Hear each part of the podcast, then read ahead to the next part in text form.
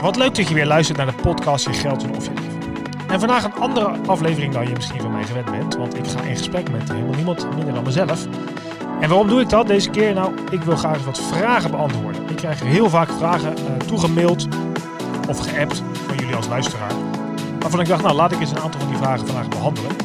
Dus die gaan vandaag over geldzaken. Uh, dankjewel voor het insturen. Ik heb een aantal mensen die, uh, Marcel, Merel, Ryan, Melissa, Amir. Dankjewel allemaal voor de vragen die je krijgt. En blijf ze ook vooral insturen, uh, want misschien kan ik het vaker gaan doen. Je luistert dus naar de podcast Je Geld of Je Leven, waar ik elke keer weer geldzaken wil verbinden met het leven. Want eigenlijk geld een prachtig middel, maar het is pas echt leuk als je dat kunt inzetten om een leuk leven te hebben. Vandaag dus een gelduitzending, maar luister ook vooral levenuitzendingen terug. Zoals je van mezelf weet, uh, probeer ik 10 miljoen mensen te bereiken om betere keuzes te maken voor hun eigen leven. Dus als je mij wil helpen, graag. Doe je dat? Simpel, waardeer deze podcast op uh, Apple met 5 sterren of minder, wat je wil. Laat een review achter uh, op de verschillende kanalen, dat helpt in.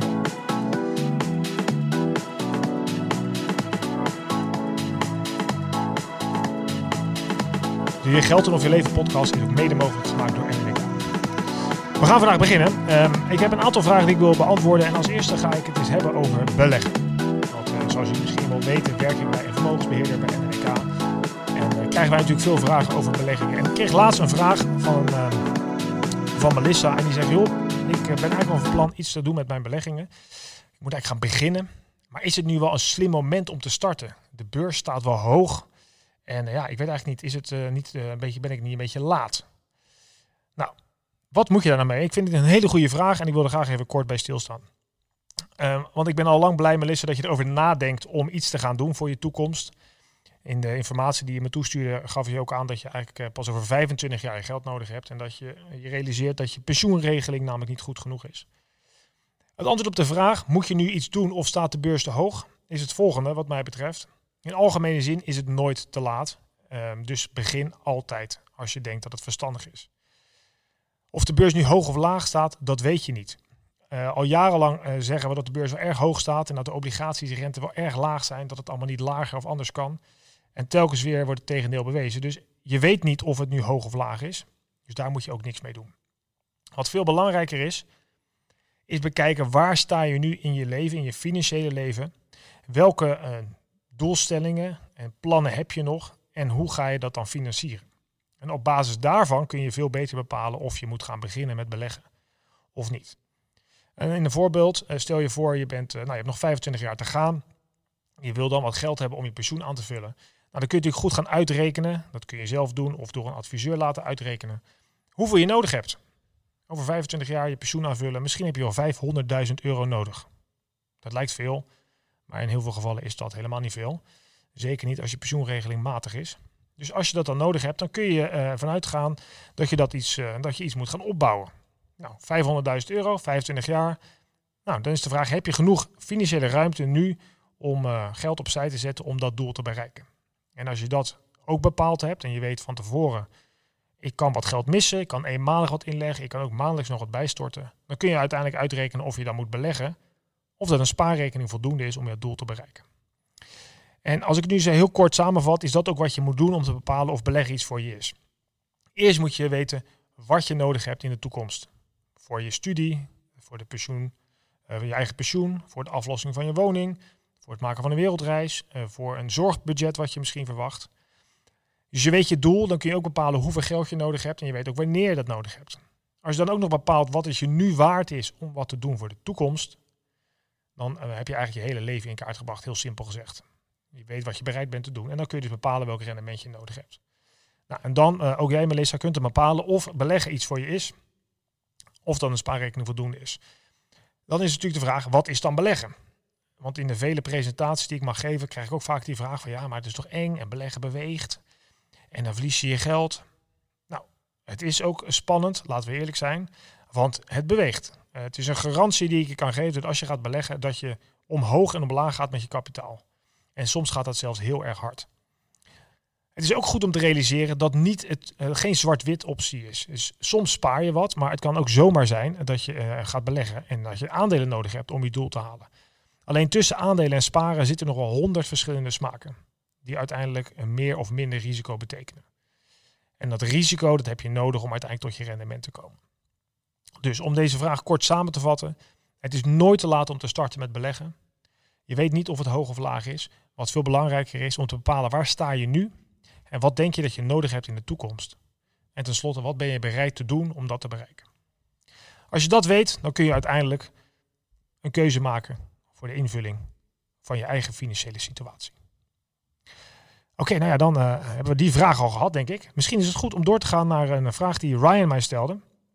Ja, um, wel leuk en aardig. Eh, je hebt wel eens over adviseurs, maar ja, wat doet zo'n adviseur nu eigenlijk? En ik heb daar eerder een keer een podcast over gemaakt. Ik meen zo'n anderhalf jaar geleden.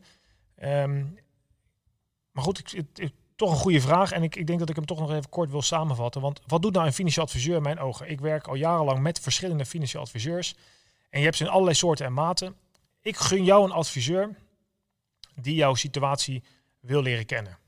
Iemand die bij wijze van spreken wil weten wie je ouders waren, zodat op basis van de kennis die iemand heeft van jou als persoon een advies gegeven kan worden.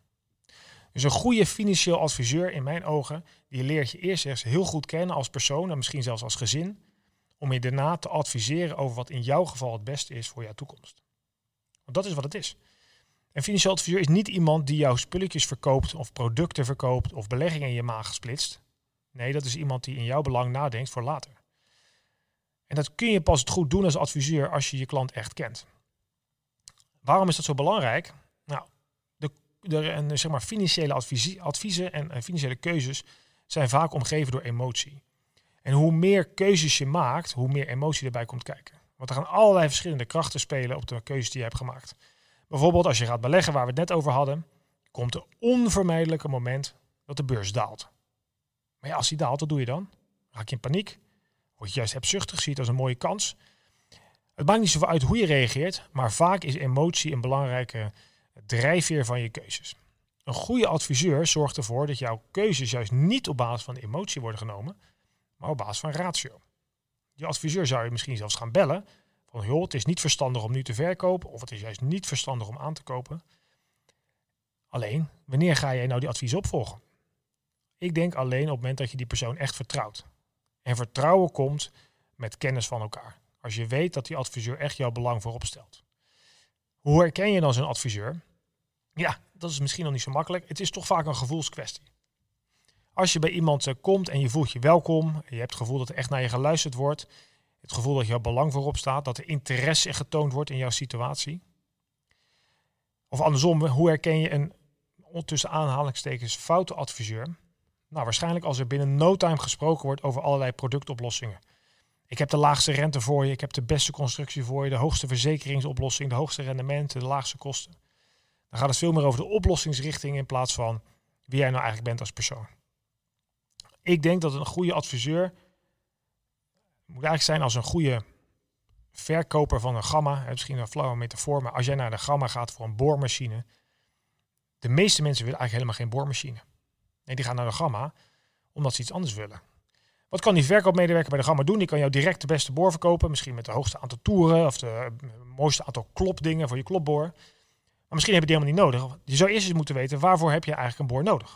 Dan zeg je, nou ik wil een gaatje boren. Oké, waarin dan? In de muur. Oké, wat voor muur is dat? Gips, hout, beton. Wat wil je eigenlijk dan met dat gaatje doen? Nou, ik wil er een plug in doen. Oké, wat voor een plug? Ja, grote, waarom dan? Ik heb een groot schilderij. Oh, wacht even. Dat is eigenlijk wat je wil. Je wil een mooi schilderij aan de muur hangen. Je wilt dus helemaal geen boormachine, je wil iets moois aan je muur. En dat is hetzelfde wat die adviseur doet. Die gaat jou niet direct een belegging verkopen of de laagste rente. Nee, die gaat kijken, hoe lang wil je in het huis blijven wonen? Wat ben je van plan met het huis te doen? Ga je nog verbouwen? Gaan de kinderen eruit? Komen er nog kinderen?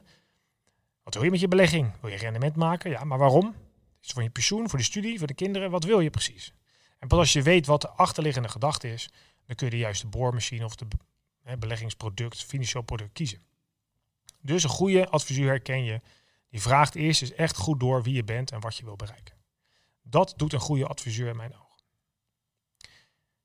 Een andere vraag die ik kreeg, en dat is vraag 3, ik ga er vandaag vier doen, heeft ook een beetje met dit thema te maken. En die zei, ja, wat, um, wat wil een adviseur allemaal van je weten?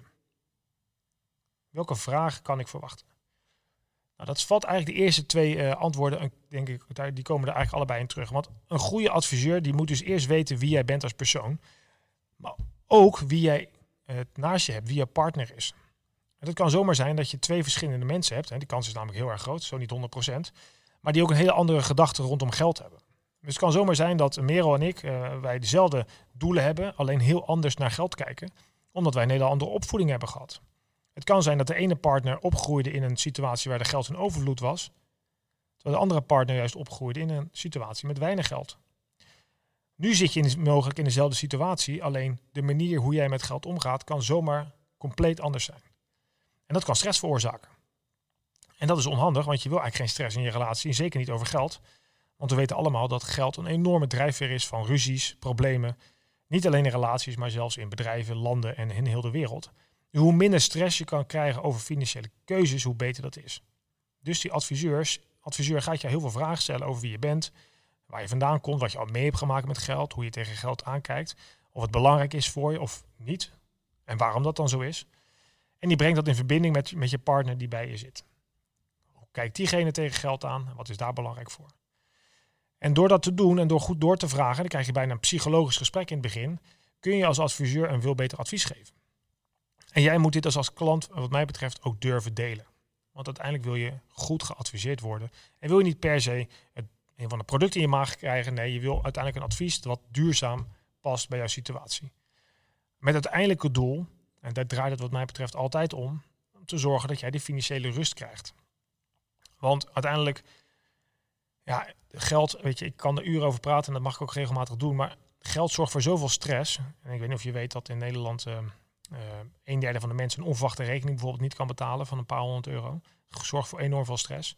Nou, dat soort zaken wil je eigenlijk oplossen met een adviseur. Dus hoe beter die vragen stelt, of zij, hoe beter jouw situatie in beeld gebracht kan worden, hoe beter je advies kan zijn. Daarnaast is een goede adviseur die vraagt ook commitment. Dus die durft ook samen met jou te af te spreken wat jullie gaan doen in bepaalde situaties. En ik zou ook vertellen waarom dat belangrijk is. Want als je gaat geld, uh, geldelijke keuzes gaat maken en je doet dat op een, uh, stressvolle, in een stressvolle situatie, en dan gaat dat acuut zorgen voor uh, dommere beslissingen. dat heeft te maken met het feit dat op het moment dat je onder stress keuzes maakt, dan gaat je IQ afnemen. Misschien even goed om uit te leggen dat het gemiddelde IQ in, in Nederland is 100, hè, dat is het gemiddelde.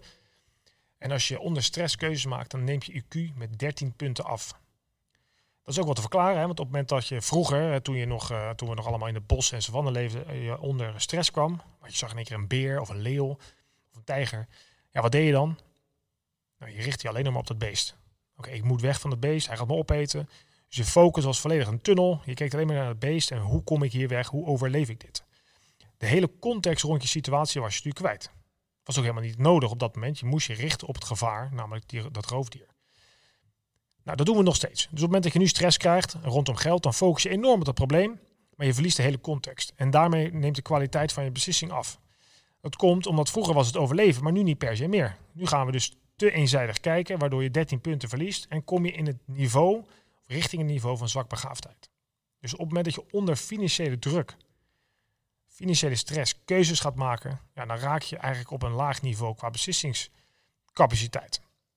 Een adviseur zorgt ervoor dat je weer terug gaat naar je normale niveau. Hoe komt dat? Die adviseur heeft met jou afgesproken wat je gaat doen in stressvolle situaties. Vaak is een van de eerste afspraken is dat je contact opneemt met je adviseur. En dat zorgt ervoor dat die adviseur de ratio wordt aan tafel. Die voelt jouw stress niet. Dat wil niet zeggen dat die adviseur niet empathisch is, dat hij niet meelevend is met je. Maar die voelt niet dat het daadwerkelijke stress. Die heeft niet dezelfde cortisolniveau als jij. Daarom kan een adviseur helpen. Alleen, je moet hem wel vertrouwen, zoals ik eerder aangaf. En je moet wel met elkaar de afspraak maken dat je op een nauwe relatie staat om uiteindelijk de betere beslissingen te nemen. Dus een lang verhaal misschien kort. Een goede adviseur stelt ontzettend veel vragen over wie je bent en waar je vandaan komt. Zodat er daarna uiteindelijk samen bepaald kan worden welke strategie het best bij jou past voor jouw financiële toekomst. En de laatste vraag kwam toevallig van het weekend binnen. Er stond een aardig stuk in het uh, Financieel Dagblad. Uh, dat was op 15 februari 2020. Ehm, daar stond een stuk in over het aflossen van de hypotheek. Is dat nou slim of niet? Er is een groot onderzoek naar gedaan en Nou, dat is best wel aardig. Uh, daar kreeg ik toevallig een vraag over wat ik daarvan vond. En dat artikel kwam er eigenlijk op neer dat te veel aflossen eigenlijk niet verstandig is. Uh, we worden nu heel erg gestimuleerd om af te lossen door alle uh, hypotheekvormen die er zijn. Dat is zowel annuitair of lineair aflossen, waardoor je uiteindelijk geen hypotheekschuld meer overhoudt. Dat lijkt misschien heel logisch, want dan heb je geen schuld. Tegelijkertijd zorgt het ervoor dat je vermogen voor een heel groot deel ons, uh, bestaat uit je woning. Stenen, bakstenen. Het nadeel daarvan is, is dat het dus niet beschikbaar is. Dus je kunt heel rijk zijn op papier. Je hebt misschien wel een woning van 500.000 euro zonder hypotheek. Nou, prachtig, je bent dus 500.000 euro waard. Alleen met dat geld kun je op dat moment niks. Je, je bikt niet even een klein baksteentje uit de hoek van je huis om een brood mee te gaan kopen. Dus het bleek uit onderzoek dat heel veel mensen, volgens mij uit mijn hoofd stond er, als je 50 bent, zou je idealiter 56.000 euro aan uh, cashgeld moeten hebben om onverwachte situaties op te vangen. Bijvoorbeeld even geen werk of andere zaken die financieel uh, lastig zijn. Alleen gemiddeld hebben we op die leeftijd maar 17.000 euro beschikbaar. Terwijl er wel heel veel geld in het, in, het huis zit. Dus het pleidooi van het artikel was in essentie van, denk nou eens na voordat je massaal gaat aflossen. En ik merk heel erg in de huidige situatie dat als ik mensen spreek op, op uh, adviesgesprekken of tijdens uh, presentaties uh, die over geld gaan, dat mensen zeggen, ja nee, ik los het wel af hoor. Ik, ik, ik heb gewoon een hoge aflossing, want ja, dat, dat, dat is goed, weet je wel. We zijn misschien een beetje Calvinistisch opgegroeid, wil niet te veel schulden hebben. En nou. Dus ik wil je toch bij deze vragen daar eens over na te denken of dat nou echt de slimste keuze is. Want ik kan me goed voorstellen dat het ook heel fijn is om geld cash te hebben. Waarmee je onverwachte zaken kunt oplossen. Of waarbij je uiteindelijk dingen kunt kopen die je graag wil. Of misschien zelfs nodig hebt. En nogmaals, het geld in je woning zit vast en daar kun je niet mee doen wat je wil doen. Dat waren eigenlijk de vier vragen. Ik zal ze nog even kort samenvatten. Moet ik nou wel of niet gaan beleggen? Is het niet te hoog? Nou, nee. Altijd beginnen als het van toepassing is op jouw situatie. Uh, bereken dus wat je nodig hebt, wanneer en wat je daarvoor kunt missen. Dan weet je of je moet beleggen. Uh, wat doet een adviseur? Nou, wat ik zei, die leert je situatie goed kennen en adviseer je op basis van jouw eigen situatie. De andere vraag was dan, ja, wat, um, wat voor vragen stelt de goede adviseur? Wat heeft hij van me nodig? Nou, met name heel erg inzicht in jouw eigen situatie en die van je partner. En hoe je er tegen geld aan kijkt en wat je dus belangrijk vindt. En de laatste waar het even kort over ging was, wat doe ik nou eigenlijk met mijn hypotheek? Moet ik die aflossen of niet? Ik realiseer me ook heel goed dat dit algemeenheden zijn. Het is heel algemeen. Het is niet per se voor iedereen van toepassing. Um, dus laat je altijd adviseren. Ga niet zelf maar wat doen, um, want dat is vaak niet de slimste oplossing. En dat blijkt ook wel uit het feit dat je gewoon heel veel informatie krijgt en niet alles kunt overzien. Daar zijn mensen die daarvoor opgeleid zijn op HBO en universitair niveau die dat veel beter kunnen. Ik zou je zeggen, ik ben zelf opgeleid als financieel planner, vermogensplanner en beleggingsadviseur. En ik heb een adviseur in dienst, omdat het voor mij toch ook te complex is om doorlopend mijn eigen situatie in beeld te krijgen. Ondanks dat ik alle diploma's heb, ben ik er niet dagelijks mee bezig um, om het echt helemaal tot de details uit te zoeken. Dus zoek altijd iemand die even voor jou de context schetst. Daarnaast is mijn adviseur ontzettend belangrijk voor de ratio. Want ook ik ga emotioneel reageren als er iets gebeurt rondom geld. Ook al weet ik uh, dat het niet per se slim is. Nou, het laatste blokje wat ik graag nog even wil bespreken is een stukje reclame. Sorry, maar het moet even. Ik doe het eigenlijk nooit, maar nu uh, vind ik het toch aardig. Want mijn nieuwste boek is, um, is uit. De drukopdracht is gegeven. Je geld en of je leven is een, uh, vernoemd naar deze podcast. En in dat uh, boek vind je allerlei hoofdstukken over geld en het, en het leven. Een aantal van de gesprekken die ik hier heb gehad vind je terug. Maar ook heel veel nieuwe informatie over hoe je je leven kunt vermakkelijken. Um, hoe je je geldbeslissingen kunt verbeteren. Elke keer met als idee om dat bij elkaar te brengen. Als je nou op mijn site gaat, www.michielvanvugt.com dan vind je daar een prachtige introductieaanbieding. Die loopt tot 1 maart 2020.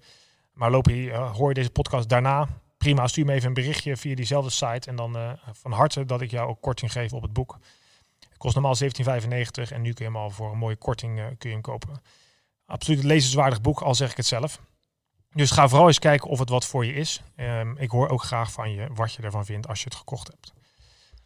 Nou, we naderen het einde van deze wat kortere podcast dan gebruikelijk. Um, ik vind het leuk dat je geluisterd hebt tot het einde.